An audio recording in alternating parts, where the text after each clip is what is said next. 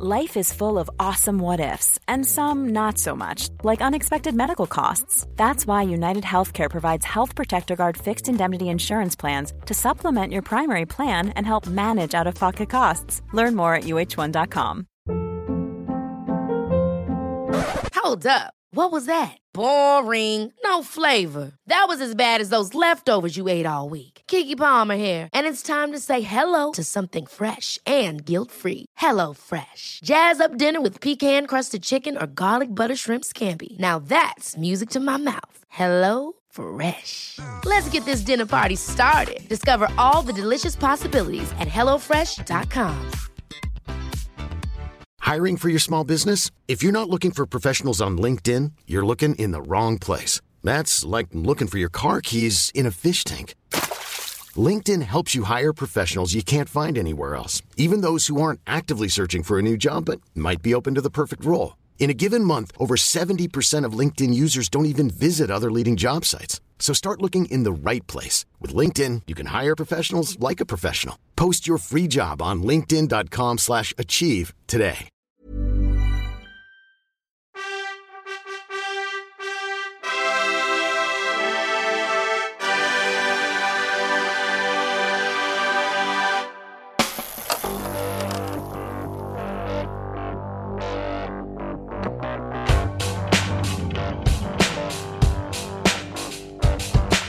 Hey, everybody, welcome to the podcast that doesn't train enough to be off the front, trains just enough to avoid being off the back, and is pretty much simply being happy just to be a part of the group. This is the Pack Filler.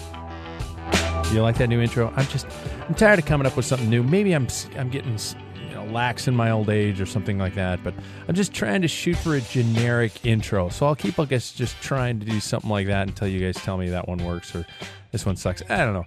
Hey, you guys, I'm Pat Bulger.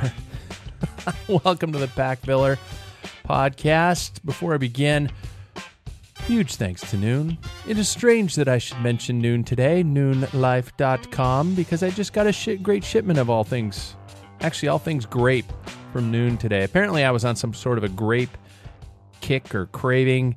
I was jonesing for the grape when I placed my recent, recent order. I just got a box to my doorstep today with a cool free water bottle. In case you didn't know, they're doing nice um, those you know the new water bottles that are that are better nozzles on them eh, considering i have all the old stuff uh, around here but uh, free bottle in it and eight tubes of everything grape uh, noon electrolytes grape flavor for training and noon energy for staying awake after three o'clock.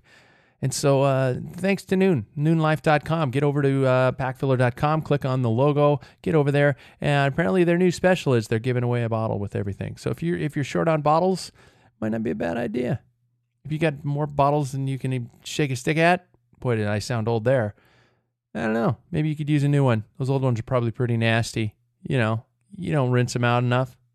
You know, you're that person. Or they're so old that, you know, it still has the, the lid on it that removes and just is on the little plastic thing. Remember those? Remember those? The bidon, or however you pronounce them? I have to ask the Velominati guys how to pronounce those. Oh, Anyway, thanks to Noon. Also, I got to mention, uh, you guys, the pack filler kit order is coming up here from Castelli. If you want to get in on that, please do. Uh, May 5th, I think I've, ex- I've, I've just made the decision, I guess, right now to extend the order to May 5th. Cinco de Mayo is when we're going to place that order from Castelli. Uh, Podio, jersey, and bib shorts, lowest price they offer. I'm serious, the lowest price they offer. I think it's like $69 and $79. And this is Castelli shit, you guys. It's good stuff. And um, we have three designs up there. I think we have some women's designs up there too, because I, I got some people asking me why the hell I didn't include women's designs. Uh, we do have to hit, of course, the minimum, but I think we'll do it. It's like 10. You know, I, I think I got 10 people listening to the show. If you get there, uh, go to the, to get there, go to the packfiller.com website, sign in, uh, click on the link. I've got a link there. I've got pictures of the of the kits.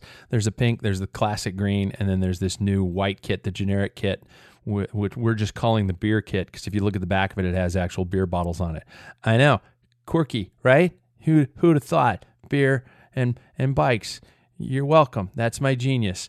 Um, but uh, you click on that, you sign in. You got to just include an email address just so they can send well, they'll probably send you emails, but they'll they'll definitely be able to get the order to you and tell you all these things that are going on. And it ships straight to you. It doesn't come to me and then I ship it to you or anything like that. There's no middleman here. You're dealing with Castelli directly.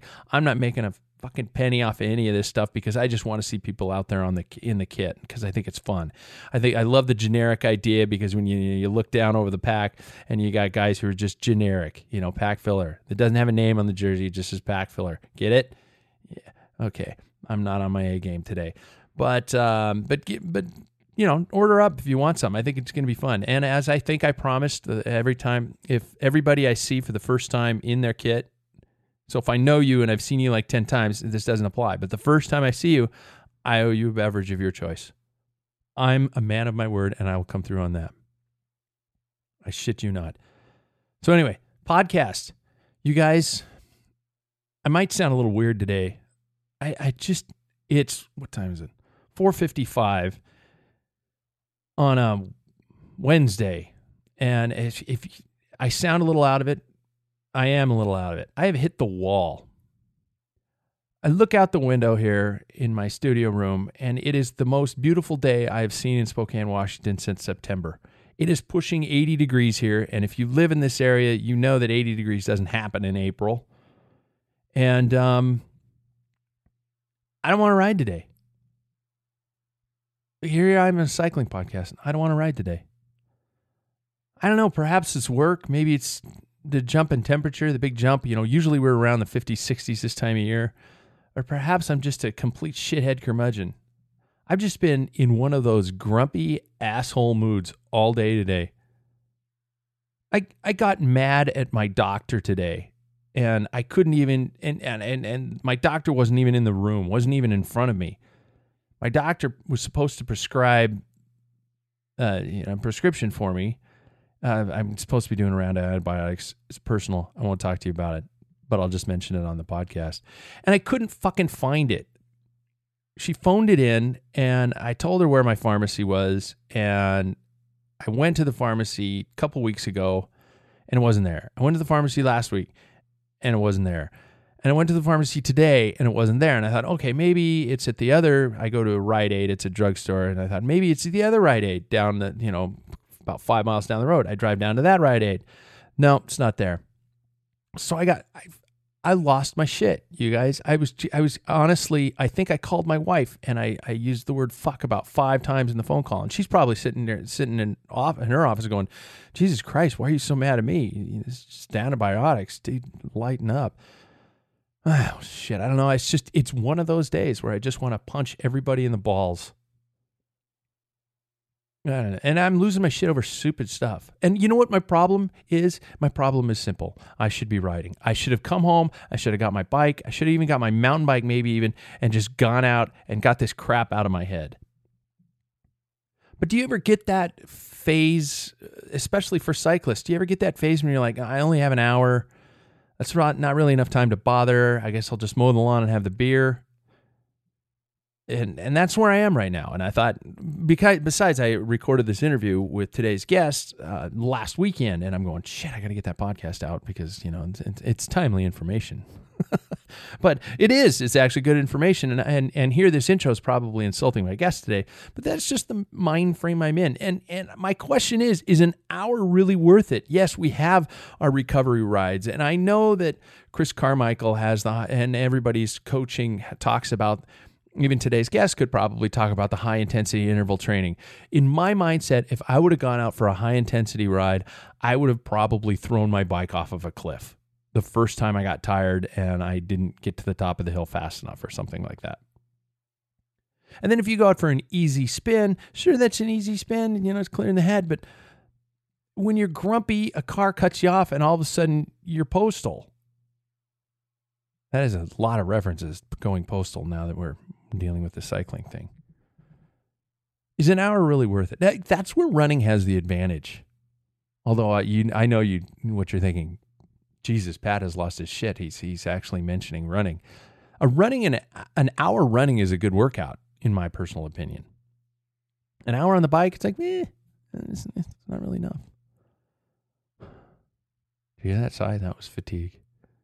I'm in this seasonal time at work too, where basically I am screwed on training for about three weeks. I, I, I got high stress, I've got long hours, I've got no training, and of course I've got affordable and delicious beer in the fridge, and so that equals some loss in fitness. I sit down in front of the news, the news pisses me off, and so then the next thing I know, I've got two beers in me. Speaking of bad news, did you guys hear about Lance settled five five million? I think it was five million. I don't know. I don't want to. I don't want to vent on that too much. I, I, I don't think my show's about that, so I won't. But speaking of staying motivated,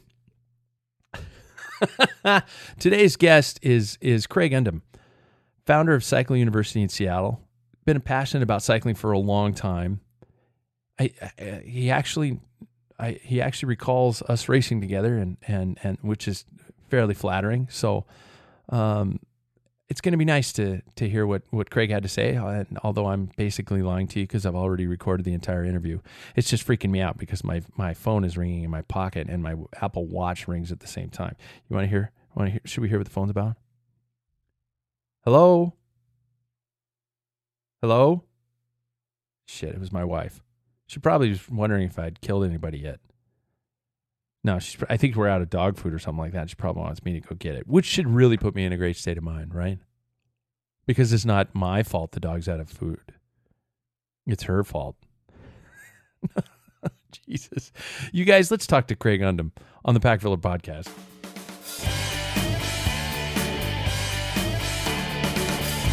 Right, guys, today's guest has done it all. He's raced at the elite level of practically every discipline that starts with throwing your leg over a top tube. World Championships in cyclocross, World Cup in mountain bike, second in the U.S. Criterium Championships. He has even spent time on the track as well as triathlon, and now is the head coach and founder of Seattle Cycle University. So, welcome to the show, Craig Undem. How are you, sir? Good, Pat. Good to talk to you. Thanks for that nice intro. well, it's uh, the the bills, the checks in the mails here, right? So, hey, you yeah. spent your days. Um, I always like to start with my my perspective piece. You spent your days motivating and and spreading your passion for cycling. How what started you? What was the what was it that got you excited and ignited in terms of cycling? Yeah, you know, I grew up out in the woods, out in Gig Harbor, uh, Washington, deep in the woods. I mean, the nearest store was five miles. And um, the only way my buddies and I could see each other would be to ride our bikes through these dirt trails through grade school and uh, into junior high. And that's that was my initial love of the bike. Is like this case way, like a lot of people back in the old days, uh, you know, would, would, ride around to get places as a kid or ride. Uh, school was too far, um, but you know we'd at least ride around. So I fell in love with the bike early, and um, then you know got busy driving and forgot about it. And then I got into college at the UW, and all of a sudden I'm in Seattle, the big city, and um, kind of feeling oppressed and you know just hampered by all the rules and all the congestion. And then I had a friend, uh, Brian Blue, who's doing this and is trying this triathlon thing. So he was oh. riding around. He goes, "You should get a bike." And so I got a bike started chasing him around and like this is the Burke Gilman Trail. It's like this is awesome. You can ride forever. And we'd go out there and just try to kill each other with a couple other buddies. And that kind of set the hook. It's like, okay, this is fun. Um, fun chasing guys around. And, and, then I kind of started to haunt the bike shops, R and E and Greg's bike, Greg's Green Lake. Oh yeah. And uh, had some other buddies kind of get into it. We formed a little club in college. And uh, I then from there, I, I just kind of fell in love with it. After I got done with college, I decided I could do a lot of things, but what I really love is is this bike stuff. So um, at that time, I'd read about the uh, the Red Zinger oh, Classic yeah. in in Colorado, and that's it's like wow, this is the biggest race in the U.S. And I wrote them a letter actually to try to see if they could pay me to come and help out with the race. They go, well, no, there's no money, of course. uh, you can come for free and, and and work at the race um, and uh, you know come to Colorado. So eventually, I got done with college. I went to Colorado and I started racing my bike there, and just uh, that was 1986. Okay. And uh, man, just been after it ever since. Now you've gone from multitude of disciplines, and and how did your career evolve from one to another? Was it just yeah. go? Oh, yeah, yeah. a short atten- short attention span. uh, you know, back your name's familiar to me back, uh, you know, in in the days of the Washington Trust Classic Yeah. in Spokane and um, racing road around here in the 80s. And uh, so I, you know, I got on that path and like a lot of people took it too far, too quickly. And, uh, you know, I kind of burned out. So essentially, I would, I would do something like I got into road, w- did it super hard for three Yeah. years, and then crashed and burned. And, you know, I, I learned a ton. And um, then I, like a lot of people in cycling, I go, well, I should probably go get a real job. And I'd go back to grad school or I'd think about getting married. I'd start that real life. And then all of a sudden I'd realize that, wait, a- wait a second, I'm, I'm miserable again. I got to start Yeah. riding my bike. So I'd ride my bike. And then all of a sudden mountain biking kind of showed up and I rode mountain bikes right when it was just kind of taken off as the pro level. It's like, well, you can make money. So I went right to the pro level mountain biking and did that for three years and traveled the country with, you know, a homegrown Schwinn team with Dale Knapp and Okay. um, out of Greg's Green Lake.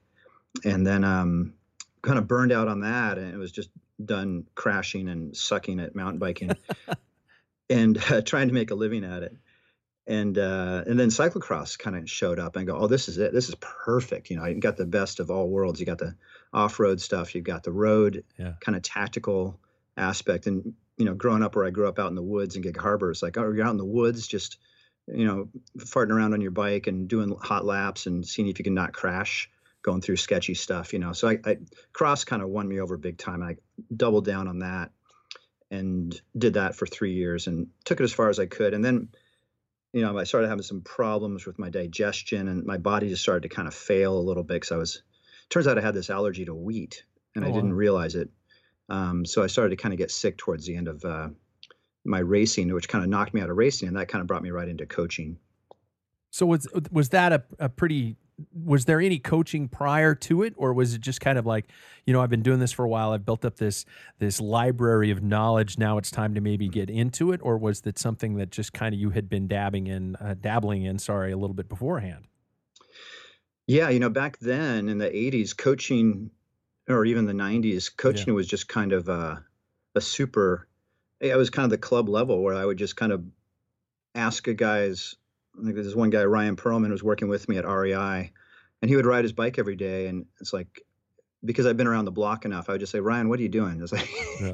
uh, wh- why don't you try doing this? And I started to, you know, naturally coach him yeah and then he you know would win some races and then the next guy would hear about it and um, so it started off you know while i was racing. And then i was always older because a lot of the juniors i didn't put my leg over a, a racing bike till i was 24 oh wow okay. So it started super late kind of missed the early train. So i was kind of trying to play catch up and i was always the oldest guy on the team.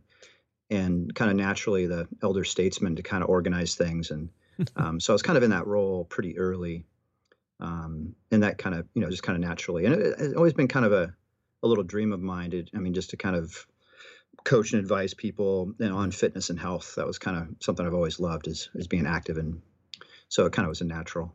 Throughout throughout your career were you pretty much self-coached? Was it kind of a trial and error or was it you know did you have somebody kind of giving you pointers along the way?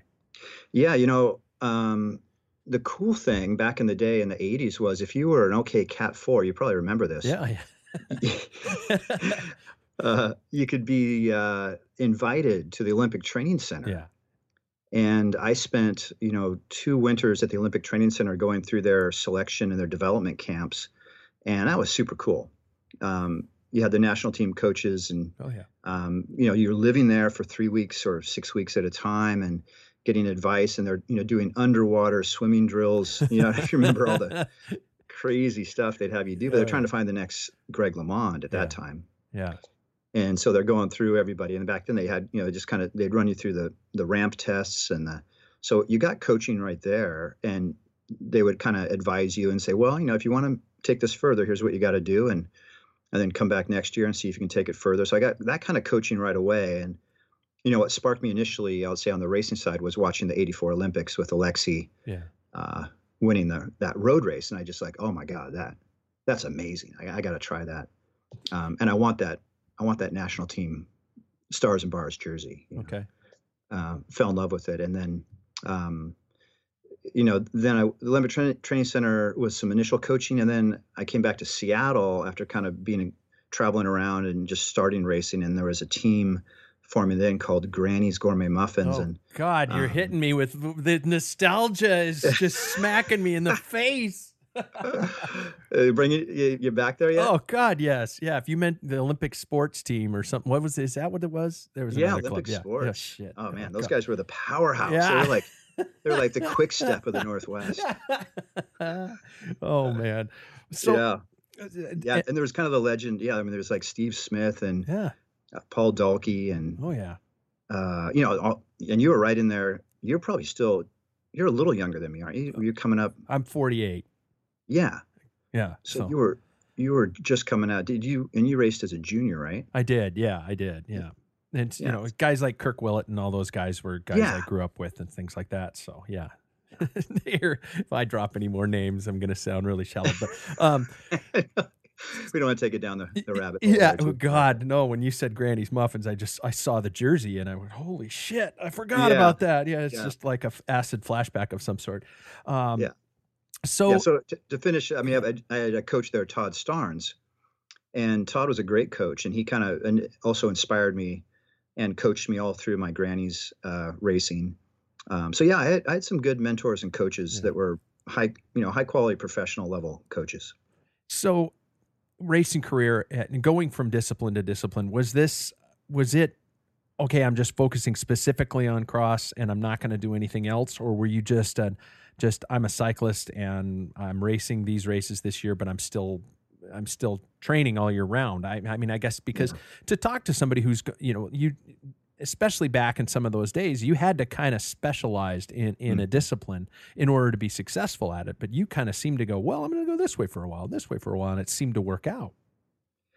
Yeah, you know, I I would focus singularly on one thing. You know, it was first road, and I did road, you know, to the ultimate that I was able to do it, and burned burned out on it, Okay. and threw my bike off a bridge, kind of thing.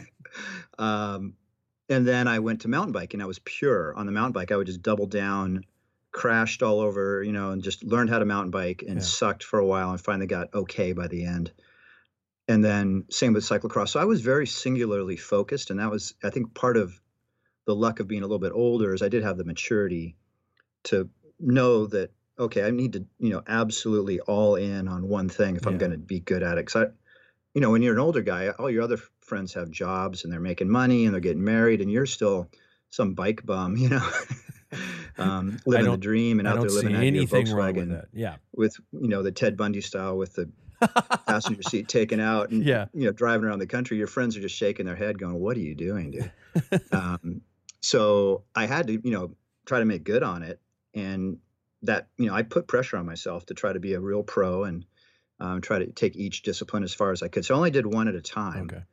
Um, but of course each one kind of built on itself. So road was a great foundation. And then mountain biking was the off-road and the skill set to handle the bike which you don't always get on the road. And then cyclocross kind of put it all together into super high intensity you know bike handling and fitness and the whole package. So it was actually great. And i dabbled on the track but you know just as a little bit of training but that was great. Um, so i long story short i was pretty singularly minded when i was racing a certain you know to be successful at it because you know it's tough. Oh yeah. So tell me how cycle university came to be. Yeah so i was um, uh, done racing. I kind of had that allergy that i didn't know. It kind of tore me up. So i quit racing and um, jim brown who was kind of my first real client he's he started rad racing the big junior team and jim was a good you know masters level racer and he goes i craig i want to win the state championship so i want to pay you to uh, to coach me and uh, so I started the coaching thing then, and, and it just kind of grew from there. Um, and then Carmichael had started his company, and I knew Yeah. Chris from when I was briefly on the national team and went to Europe. And so um, I worked with Chris for three years, doing his camps and working with him and coaching a lot of clients. And then I had a kid and didn't want to do the traveling and be out, you know, trying to coach 50 people at a time. Yeah. Um, so I go, I'm just going to do my own thing. What I really enjoyed out of all my experiences was teaching people, you know, how to do a pace line, um, teaching people, you know, how to um, climb hills and how to descend and how to handle their bike and how to, you know, basically like a golf golf pro or a tennis coach, you know, Yeah. um, kind of taking that same idea to cycling um, because I I was working. I've been in the in in the industry, and um, what I really didn't like is seeing people fail at cycling. You know, see people try it, have bad luck, or have a bad experience, and then we don't see them again. So, yeah. the goal was to be a very inclusive university that anybody could join, no credentials required, and uh, we would teach you to be a better cyclist. And so that started I think 14 years ago this wow. month. Yeah. Okay. So and and so tell me what makes it I guess its own entity what makes it uh, different than something other than me personally signing up, finding a coach, and doing something like that. You've got facilities, you've got, I mean, all these types of things that you offer. Yeah, yeah. So we got two studios, and you know, it started off, um, you know, in a small space, and started off with coaching clients because back then that was the, the model. And then we started to do these classes, and I would bring people out and say, "Hey, we're gonna we're gonna teach pe- people how to race."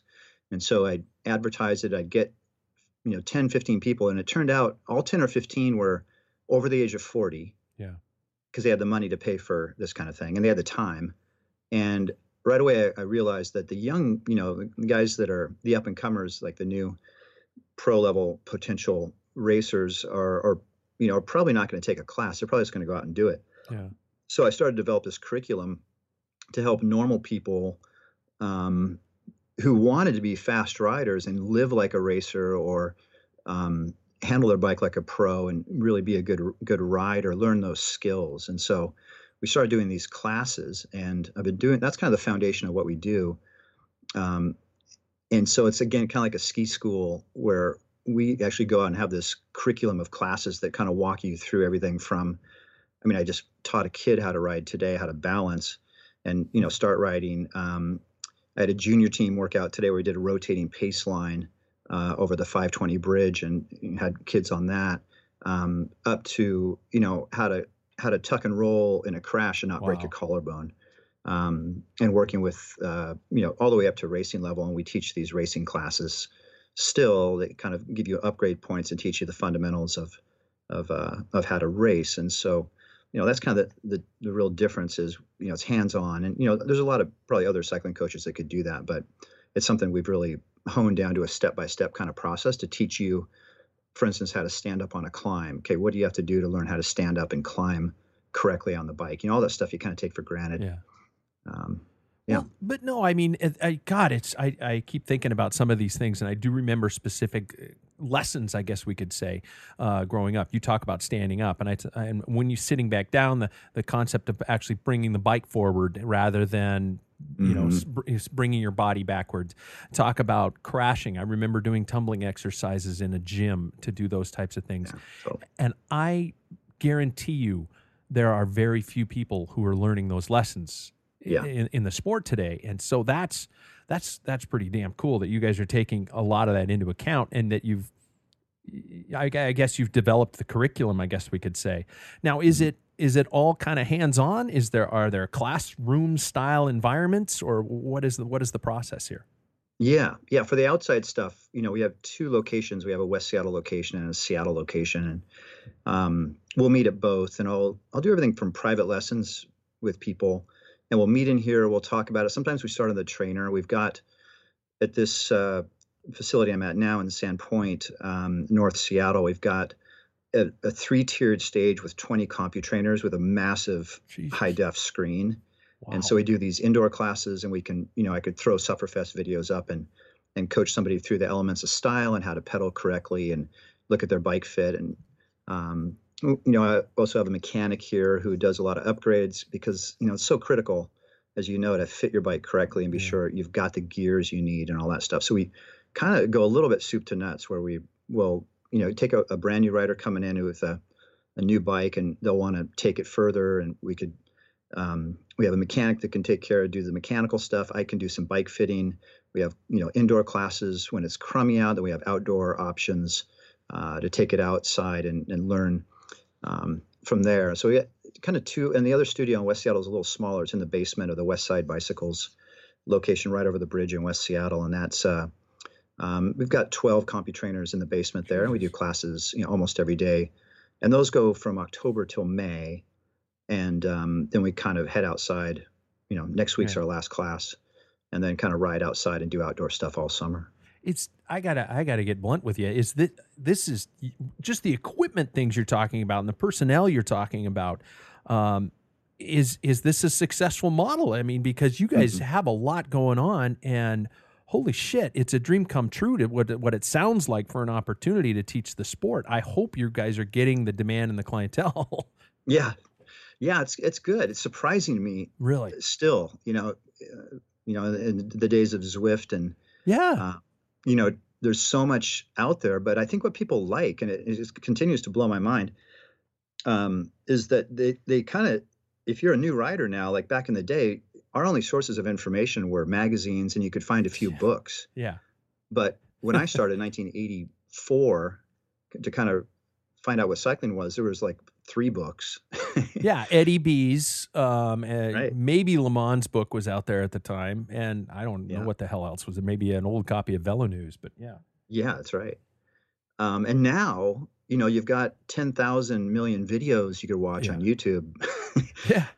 and people walk in with these kind of harebrained concepts because they've they you know they find something and so you know it's it's confusing i think i think Yeah. people are confused because you can find just so much contradictory information out there. Um, so they they like coming to you know i think a proven someone they can talk to and work at their level. Um, so you know a lot of times it'll start with a bike fit. They'll come in i've been bike fitting a long time and and they'll they'll see the studio they'll ask questions and oh pretty soon they'll sign up for a class and they want to work on you know training for a trip to europe. They want to maybe get started you know trying to chase their neighbor around and try to go fast or you know try racing and um, and then we just kind of have this suite of of uh, of offerings and services we can provide and um, so yeah the answer I kind of took a detour to kind of backtrack. I, I opened a specialized shop in West Seattle. So I kind of took a, a retail detour for about six years, which the retail thing, uh, you, you've discussed it on other podcasts. It's, it's difficult. Um, and the whole local bike shop thing. And, oh and yeah. I, I hung that up a couple years ago I'm back to coaching, but um, yeah, the coaching and the, and the services and classes um, do pretty well. Yeah. Wow. And and what's what's the average clientele like? Is it do you see a lot of young kids coming in, or is it this as we see in in cycling becoming this demographic of this middle aged man? Yeah. Yeah, no, we have a lot of gray hair as our clientele, including mine.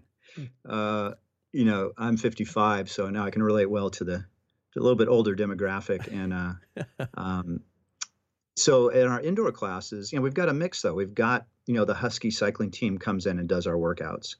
Um, we've got even juniors. We have a junior team with about 30 kids on it Oh, and you're going to see you know 15 year olds in some of the classes and and then it's all the way up it's all the way up to 75 year olds 80 year olds um, ironman competitors that are coming in for the classes and but i would say that you know the average would be you know 40 to 60 yeah.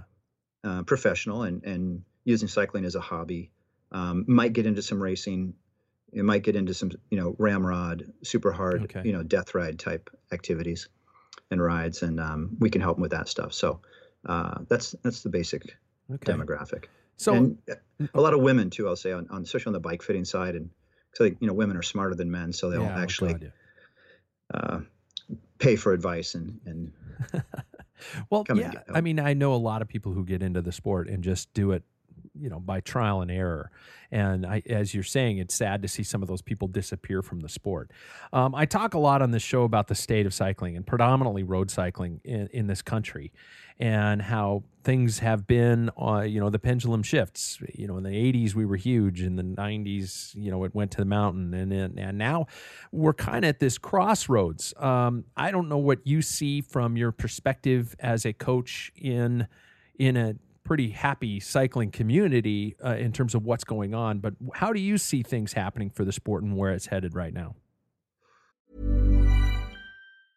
Many of us have those stubborn pounds that seem impossible to lose, no matter how good we eat or how hard we work out. My solution is PlushCare. PlushCare is a leading telehealth provider with doctors who are there for you day and night to partner with you in your weight loss journey. They can prescribe FDA-approved weight loss medications like Wegovy and Zepbound for those who qualify.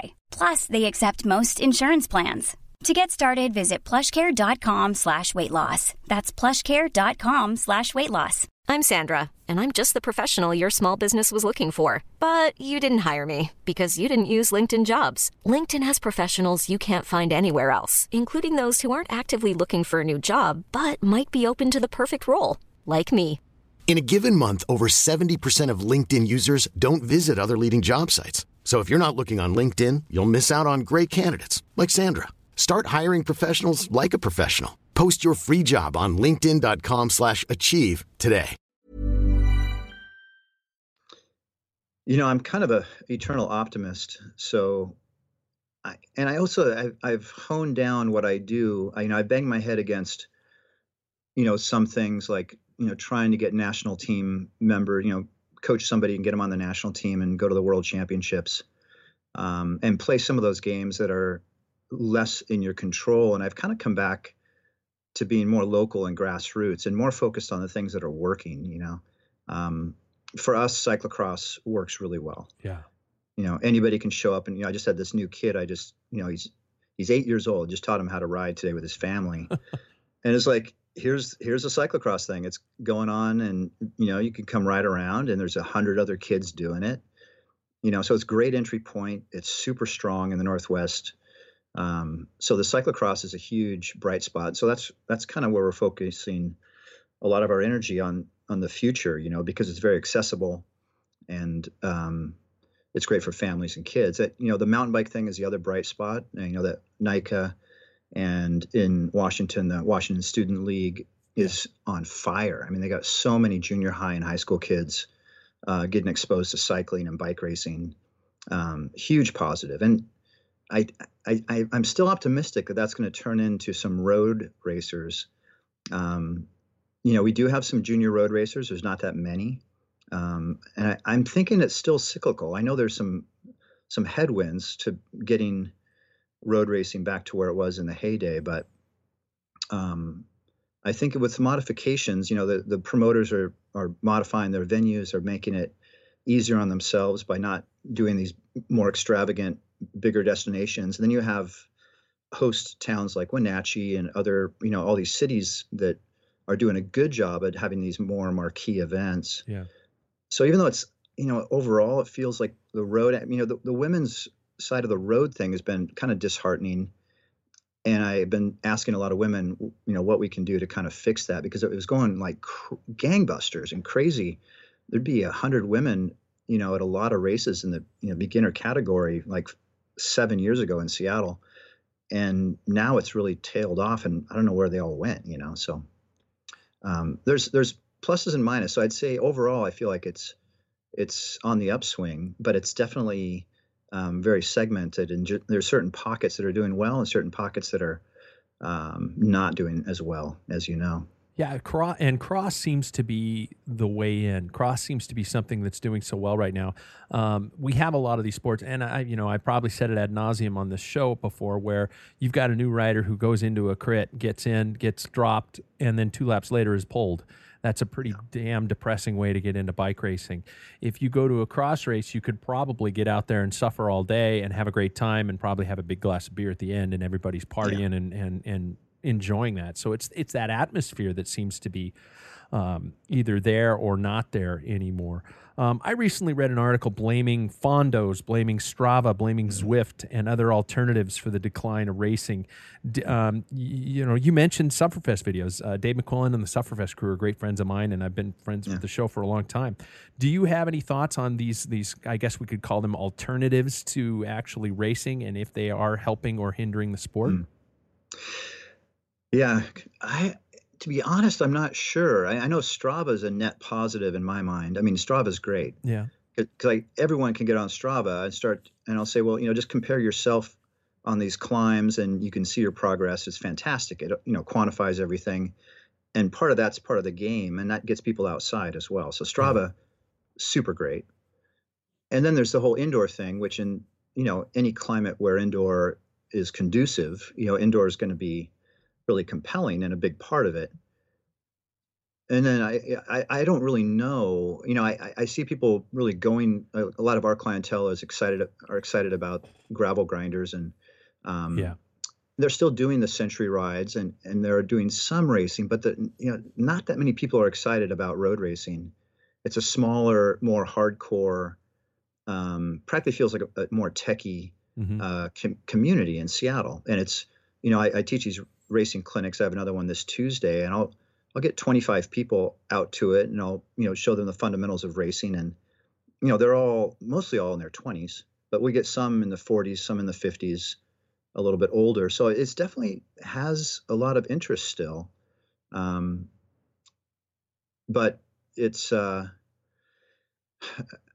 and then and then but their only game in town is is the Pacific Raceway, is the car racing track, yeah. um, or Seward Park and then the weekend you've got to travel to a big destination race and they're great races but you've got to you know go a two or three hour drive to get to them yeah and johnny's got a soccer game that we have to go yeah. to or something like that so yeah it takes yeah. a big chunk out of it yeah um and you know and i've heard of I, have i've talked with other coaches on the show who have a lot of athletes who are simply just want to get out there and beat the shit out of their their friends on the weekend mm-hmm.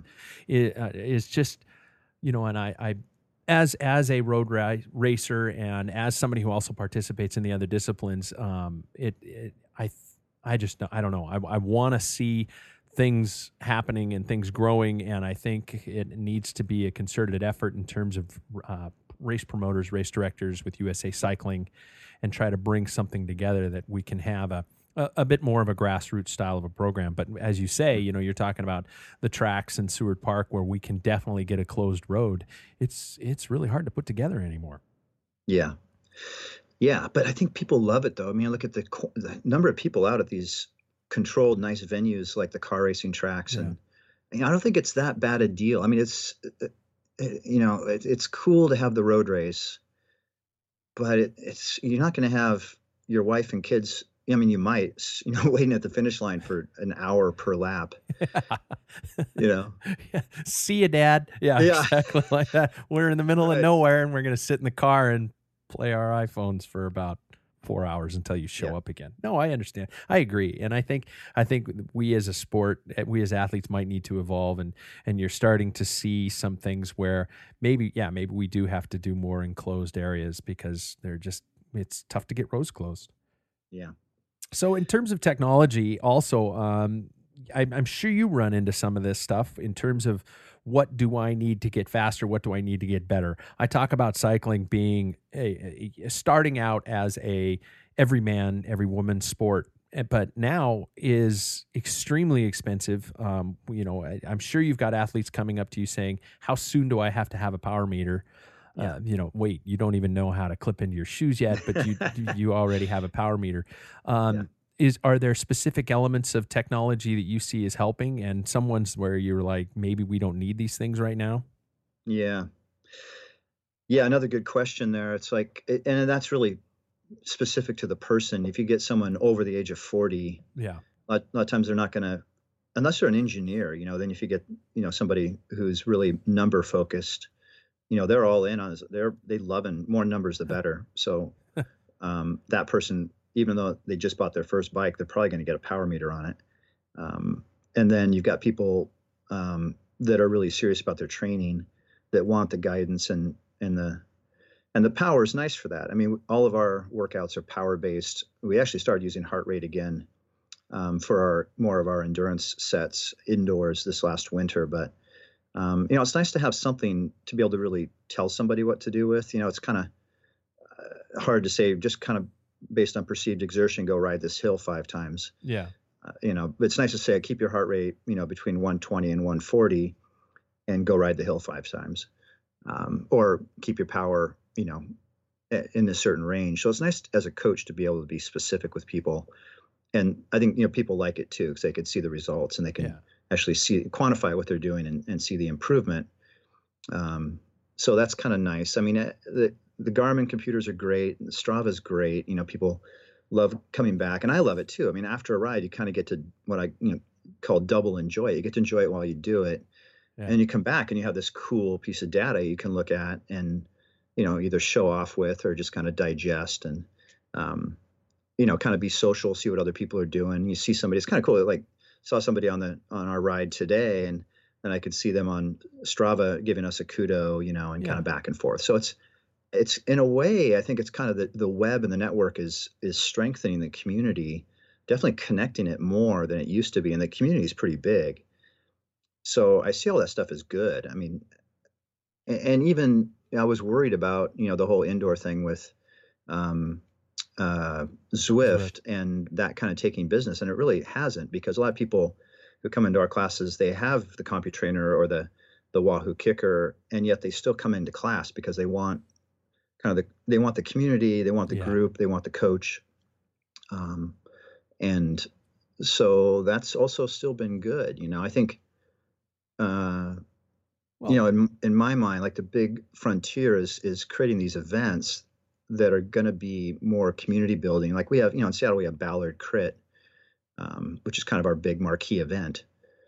But it'd be so cool. And there's been always been talk about the dream of having, you know, the Puget Sound stage race. Wow you know, something that would, you know, be a, a marquee event and inspire people kind of. And I think that, you know, like the, the, the ground is fertile for that kind of thing to happen.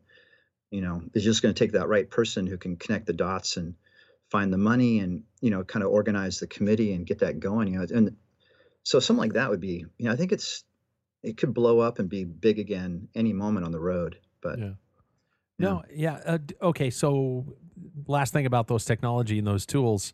Um, do you recommend somebody race with a power meter and seeing those numbers in the middle of a race, or are you going? Are you not for it? Just look at the data afterwards. Yeah, I'll generally want people to look at it afterwards because okay. you know like you and i come from an era of no data right yeah i mean my Avocet computer was all i had. yeah and you're going that feel yeah. of pushing yourself you know beyond beyond yeah and, and i talk you know a lot of times to people about learning how to suffer learning how to push and um and learning how to go beyond what you think you can do and that's what you know the training will take you so far and then the racing environment needs to finish you and yeah. take you. And so really all your training is just to get ready to race and then the racing will take you up. And if you're back here looking at your numbers saying, wow, I can't do more than 300 watts yeah. for another minute. And you're starting to do the math on that. That's, you know, you're not going to win races that way. Yeah. And you're not going to push yourself. And the beauty of racing is that, you know, it's this environment where you can go absolutely crush yourself into oblivion and then still try to get back on the wheel and stay with you know the move or or you know or the group and yeah. do it again and again and again. It just kind of keeps building you up. So you don't want to be distracted from that. You want to be in the game. You want to learn how to play that game and learn how to push yourself. So in racing um, i'm an advocate of learning to to feel it. And sometimes i will have people use electrical tape and block out what they can see on the computer and just race. Yeah. Well i i read somewhere and i could be completely wrong. So I'm sure somebody's going to stalk me on the internet and tell me I'm full of crap. But I read somewhere about Taylor Phinney in the Paris, in Paris Roubaix pushing 750 watts for about 20 minutes before hmm. he got to uh, Arenberg just to keep up with that.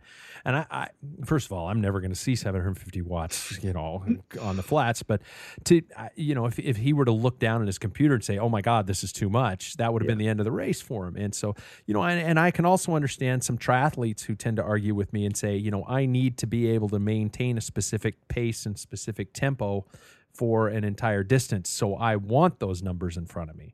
Um, yeah. So I, I, guess I could see it both ways, but I've always been a you know perceived rate and and go from that way. Maybe it's because I can't afford a power meter, but I, I, have I've enjoyed yeah. the hell out of it on on online on Zwift on Trainer Road and stuff like that, where I can see, like you say, improvement numbers. I can go, yeah. wow, I'm faster than I was last time I did this. So it's it's great to have, but it's also doesn't necessarily fix everything. Yeah, and I think there's some disciplines that and and some levels where it's more useful than other times. Like you said, if you're doing a, a more steady state event like a time trial, um, that's useful. Then you just turn it loose the last, you know, 10 minutes. Um, or if you're doing a lot of climbing, and it's also an experience thing too. Like you're saying, like if you have that experience and that feel, you can kind of know where that you start to f- know where that edge is intuitively. But if you've only been by the numbers, yeah, and then you get in the real world, you, you know, you're kind of flying blind a little bit. You don't really know what you're capable of, and you're you're having to look at the numbers for validation where you should be going and failing enough where you kind of learn the, those those uh, those lessons, you know, in the real world. But yeah. So uh, this is this is my you know in a perfect world kind of a thing. If you could wave a magic wand, let's say, and fix everything going on with cycling that might need fixing, are there is where would you start in terms of how do we make this sport back to where it needs to be? Yeah, yeah. I mean, the first thing that comes to mind is the is the clean the cleanliness of the sport, the doping okay. issue. Yeah. I mean, it it just blew everything up. You know, I mean, we were just tearing it up there. Yeah. until the ugly reality of what it takes to win races became apparent, you know. So I mean, the cleaner the sport can be, the better off we are just because then, you know, every parent doesn't hesitate to send their kid like now a lot of, you know, the the joke on the junior team is like, yeah, I don't really want any of my juniors to be pros. Um, you know, I, I want them to love cycling Yeah. and I want them to be, you know, lifelong enthusiasts of the sport, but what it takes to be a pro is a totally different thing. And so that, you know, that's a number one, if we could clean it up so it's a, you know, the more level the playing field, the better. I know we're, it's a work in progress and, but that'd be my first order of business um, is to make that as crystal clean as possible and being very draconian in, in catching anybody and, you know, you know, rectifying that situation. Cause then, you know, then you know that with your hard work and your, because now it's kind of like, why would I work that hard and make those sacrifices? Because you're going to end up making that ethical choice. Yeah. Typically, you know, that down the road. So I mean, that kind of shoots the whole thing in the foot as far as the dream and the pathway and kind of the that vision. So that's got to get you know fixed, and it's gotten a lot better for sure. But yeah, that's Did- the first thing that comes to mind. Did you ever run into any of that in your career where you were going, the people who were definitely a lot slower last year are now absolutely flying off the front this year? you know, I'm such a bad names, judge of character that. yeah, I could never tell. I could never Yeah. tell. I mean, you certainly see that, and um, but you know, I was so fooled by everybody. I, had- I mean, I, I, I was a big, you know, I raced with Lance when he started, and uh, it was just a, a cheerleader, just like on the butt. It's like Yeah. awesome. I was so stoked. You know, I'd give talks and and say, you know, he's doing it because he he was smarter. He did the recon. He had the Western ways. You know, I mean, all that stuff. And God, I just bought it hook, line, and sinker. So um, I was never good enough, you know, to be offered that, you know, that choice. But when I was in Europe racing for the national team, you know, you you would hear that it's just necessary. Like, you know, to go to the next level, you know, the, you start hearing about how it all works. You know, how they're they're looking for young racers who have not used any product yet and make it to a certain level, then they know they can, you know, take you to the next level. Yeah. So you'd hear about it, but I was never directly, uh, you know, approached by anybody or. Okay. Yeah. No, it's and, and no, I agree with you. I, I if you you can't see me right now, but I had my hand in the air while you were talking about being the judge for character. I was on board, hundred percent, a thousand, a thousand percent. I was on board. I was excited. I was loving it, and um, and now you know, I guess part of me, and I'm not speaking for anybody else on this show, but a part of me tends to be a little bitter sometimes, especially when I see people who are still benefiting from the years they use these substances and might not be racing anymore and are still are still making money off of that career they had. And um, and then there are other people who who chose not to do it and never received that that windfall that benefit. So um, but that that's a tough one. And then also I'll see you know my my favorite guy Peter Sagan you know crush it in Paris Roubaix and I'm watching him right away and I'm going please be clean please be clean please be clean you know the entire time so I don't know it, it hopefully we won't have to have that fear someday I mean, I think we always will. I think there are kids in high school football who are probably doping right now. It's just that cycling's unfortunately the butt of that joke for a while. Yeah. Yeah, and it's been great. I mean, I, the, the one thing I just you know love Lance for is that we know the story now. I mean, he he took Yeah. it so far and it blew up, and now we know the truth, which is great. You know, um, so it's gotten way better. Yeah. But Okay, so um, I want I want to talk about where you are. Based in Seattle, been over that way the the entire time. Um, let's talk about what makes Seattle such a viable place for Cycle University and for cycling as a sport to happen. yeah, yeah, you know, it's got a cool culture to it. I, I, I mean, I, it's hard to say. I mean, we've got, um, you know, it's been nurtured here by you know guys like Jerry Baker and oh wow, yeah, you know, you know, and Dan Norton and Tim Rutledge and all the track people. Uh, you know, Amara Edwards is doing a great job at the velodrome. You know, creating a whole new generation of young riders out there and old riders as well. And um, and then you've got the tech community, which has really embraced cycling. There's just a lot of people that love cycling that and it's growing you know and, and the roads are good you know good challenging terrain. And uh, you know i got cascade bike club which you know usually probably produces another 5000 riders a year with wow. you know people trying to do STP for the first time. That's how i started. Yeah. Um, a bunch of college buddies in 85 you know so they're exposed to it with really good mentorship and ride leadership. There's, you know, every day there's rides. People can, like, I can just plug people into rides and get them started. You know, today on the Burke Gilman, you know, I'm passed by, you know, two mega groups that Cascade is training for the STP.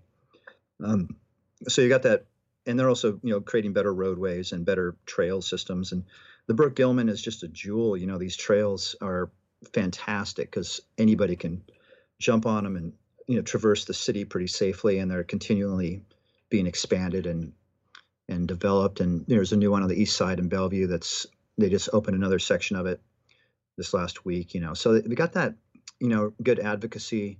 Um, we've got uh, you know good you know huge club as kind of a basis and and then you've always had a you know a good niche racing community that's been pretty gritty um, you know it's not huge the road scene's a little small the cross scene is definitely blowing up. Huge, yeah. um, we have nationals here a year from December. It's going to be awesome. Um, and then that's another marquee event, probably the biggest marquee event we've had in a long time.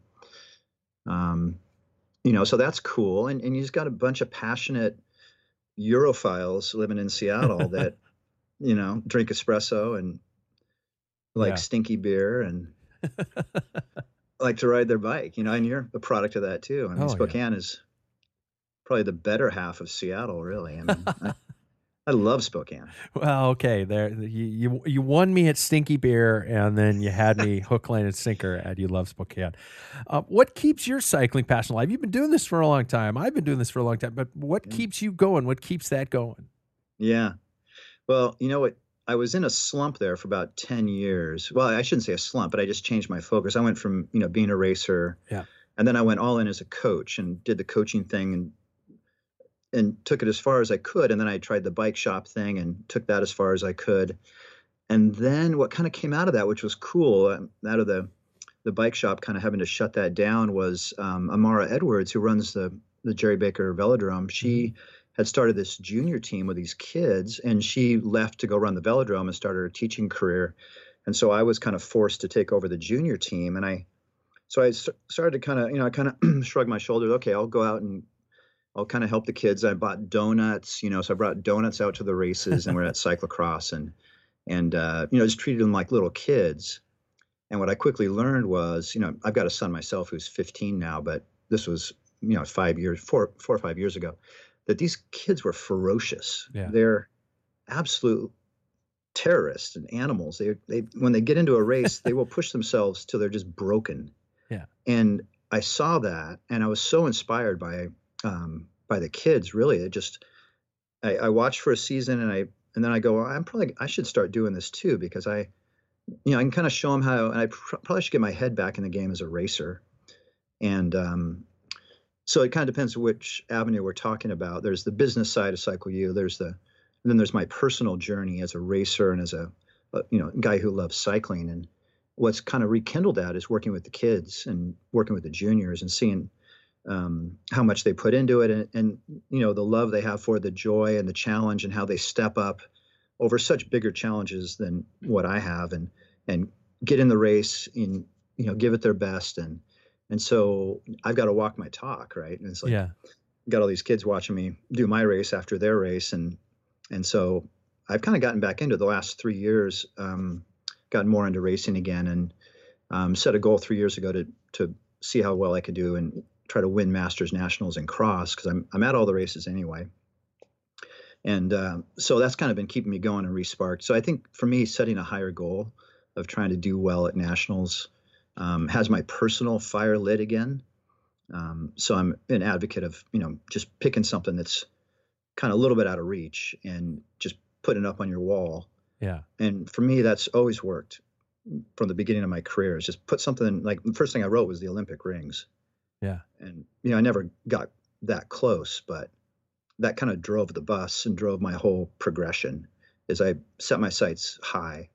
Um, so I still use that. It's like I, you know, three years ago I had no idea what it would take. I think I went to Austin, that Austin race, and got like 45th or 50th.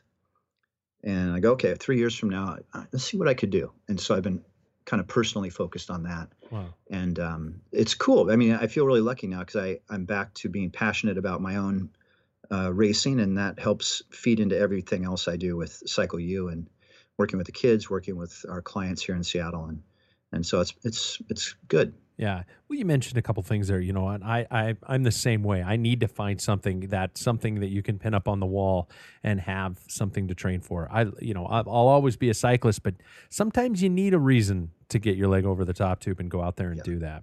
Um, And you also mentioned the kids. I've always been a huge advocate of getting kids. Cyclists, I mean, I, I was one myself, that mutant misfit kid who didn't have any place to go.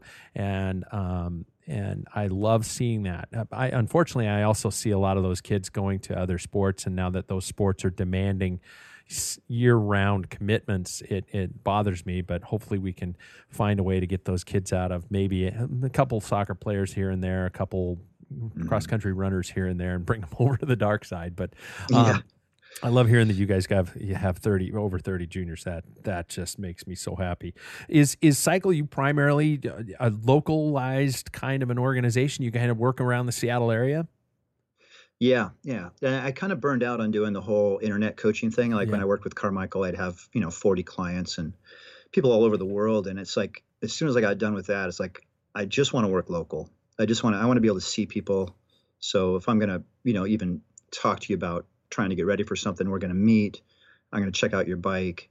Um, you know, so I'm very hands on. It's Seattle only. Um, so yeah, that's where it's at right now. Just, uh, the two shops and uh, small team of coaches and yeah Is there a dream of building it, or are you happy where you are?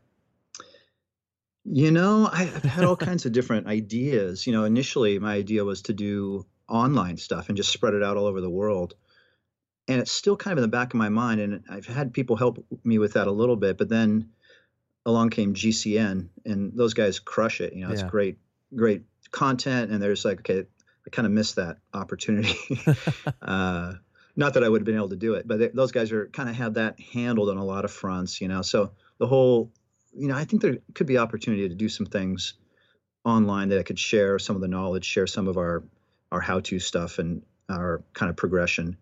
Um, but I, I really enjoy working with people one-on-one and and and seeing people. And you know, like my favorite thing is to be out on a on a ride, working on the pace line or Yeah. um, working on climbing hills or descending. So I'm not sure. You know, just depend on kind of how much help I get and kind of Yeah. where we're where we're at with uh, the workload of the clients we have right in front of us. Yeah. Well, I agree with you. It's got to be, and and you, we mentioned it several times throughout this. It's got to be about that community, and it's got to be about um, the people. Even though they are training, you know, you can, Zwift is a lonely world, and, and but you can come to a place and come to an organization. You can make friends, and I mean, I'm still in contact uh, with people who I raced against. You know, who were, who Karsten, uh, the producer, one of the producers of the show, who helped me get in contact with you. He and I didn't like each other very much as juniors because we were racing against each other. But but you build I that remember community. Carson, yeah, hanging out at R and E, just the shop rat when he was young. He was little then. Yeah, Yeah, but yeah, that's right. Yeah, but it, it's that, and I, yeah, it, the communities. It's cool when you've been around a while, like you and I have. You have that history. yeah. Well, and hopefully, hopefully that history is something that that what you're doing is something that is going to. th- There are going to be people 50 years from now talking about their sport and how much they love the sport because of the fact that they had a, a welcoming environment that mm. wasn't elitist, that that taught them the ins and outs, that told them how to climb a hill properly, and and what we take as second nature. It's it's something that they have they have picked up and they can eventually figure it out. Yeah, that's right. I mean, it's, it's always been my thing is be the kind of the friendly ambassador of cycling. I, I, I, for some reason, I when I started, it was kind of a little bit had an elitist tone to it, and still does at times. But it's yeah. like let's break that down. Let's open up our arms and kind of get everyone on bikes and enjoying it and getting the benefit and that's kind of what it's all about. Right on. Well uh, craig i hope we find more people like you around that can figure this shit out and make it make it no I'm, i don't mean to sound like i'm kissing up but who can actually you know create that enthusiasm and find a place in it and and, uh, and a sustainable model that can build the sport and help take care of the people who want to build the sport you know because we can't mm. some we can do as much as we can but sometimes you, you can't necessarily do it for free. You got to make a living. You got to yeah. put food on the table and and it seems like you've got a pretty pretty cool model over there. So um, congratulations on that man. Yeah. Well thanks a lot yeah. pat. It's great yeah. hearing your name again after all these years and well, connecting with you. I'll, dis- I'll disappear soon. Appreciate your time though. Thanks man. No, keep it going. I love the podcast. They're great. Thanks makes me want to move to Seattle. It does. It makes me want to move to Seattle just because of the environment that this, that Craig has created over there. He's got people excited about it. He's he's excited about it. I'm not going to lie. The race there's a lot more racing in Seattle over there too. So it's it's it's a eh, it's a decision. Although I can't leave. I can't leave where I am. Spokane's best cycling city in the world. Yes, I'm throwing my gauntlet out there. As I stated earlier, you guys, uh, we're putting together some web series episodes about bike towns, about bike friendly cities. And if you think you live in a city that can kick Spokane's ass in terms of quality for cycling, I'm talking road, I'm talking mountain, I'm talking commuting, and I'm talking beer and coffee. Those are the things that I think go into a great bike town. And shops and events, shit. Uh, the list can go on, but I'll probably narrow it down to, you know, under seven. And we will rank cities based upon how good of a cycling town they are. You think you can do it? You think you got it? You think you got the chops? You think you can take me on a ride and kick my ass? You probably can. So let's do it. Patrick at packfiller.com is the email. We are on Twitter. We're on fucking every single source of social media. We're even on that Vero one that nobody's on. I was on Google for a while and nobody was on that, but we're on all those things. So you guys keep uh, checking out the podcast. Uh, we're on Stitcher. We're on iTunes. We are on that uh, the Spotify. We're on Spotify now too, so you can get us on that. Spotify's got a pretty cool format, and I know a lot of you guys probably have that on there already, although you shouldn't be writing and listening to this podcast. If you are writing and listening to this podcast, you should have those bone induction headphones and look out for the car. See, I scared you, didn't I? You probably fell, probably in an intersection right now. God, I hope not. I hope not. Don't fall, don't crash. You guys place uh, pack filler orders. Uh, Cinco de Mayo is going to be the last day in which that one is available. Go to the pack filler website, click on the link, click on the thing, sign up for the thing, pay them a little bit of money, and look really cool. And probably earn a beer for me when you when I see you sometime this year. That was another episode of the Pack Filler Podcast. I'm going to try and be a little bit more update next time. Update, upbeat next time. Other than that, I got nothing. We'll catch you guys next time.